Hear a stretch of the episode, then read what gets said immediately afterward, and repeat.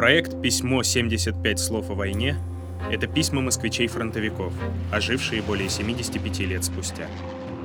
Послания, в которых шутили даже под грохот снарядов.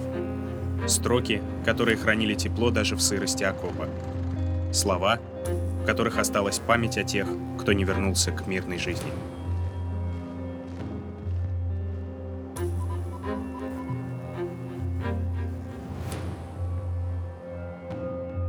Лев Запрудский. К матери Запрудской Зое Петровне. Весной 1944 был отозван с фронта для службы в Тихоокеанском флоте.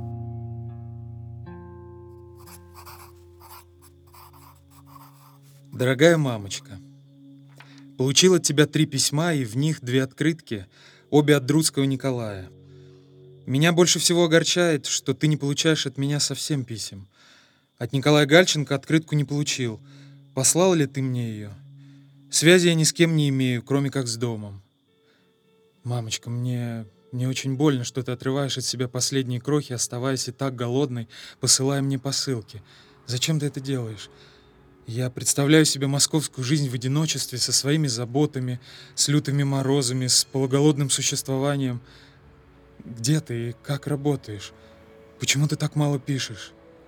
Каждое слово о твоей жизни для меня очень ценно. Это воспоминания старой жизни, дома, тебя, Москвы. Я перечитываю часто письма, где ты писала о том, как ты ходишь пешком на работу. Где работаешь? Как домашние дела? Надо в конце концов и здесь о чем-нибудь другом подумать, отвлечься от того гула, визжания, свиста и грохота. Есть ведь и другая жизнь. Я жив и здоров на сегодняшнюю минутку. Читая письмо Николая Друцкого, я работаю по специальности и доволен. У меня появилась самая настоящая зависть. Ведь как мне не повезло в жизни. Кончаю. Если есть у тебя адрес Гальченко Н, пошли мне его.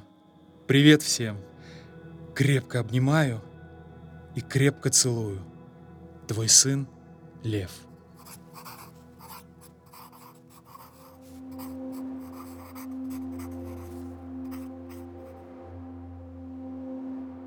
Подкаст «75 слов о войне» создан культурным проектом «Хэштег Москва с тобой» и Музеем Москвы при поддержке столичного комитета по туризму. Слушайте и читайте другие письма с фронта на сайтах stayhome.moscow и mosmuseum.ru.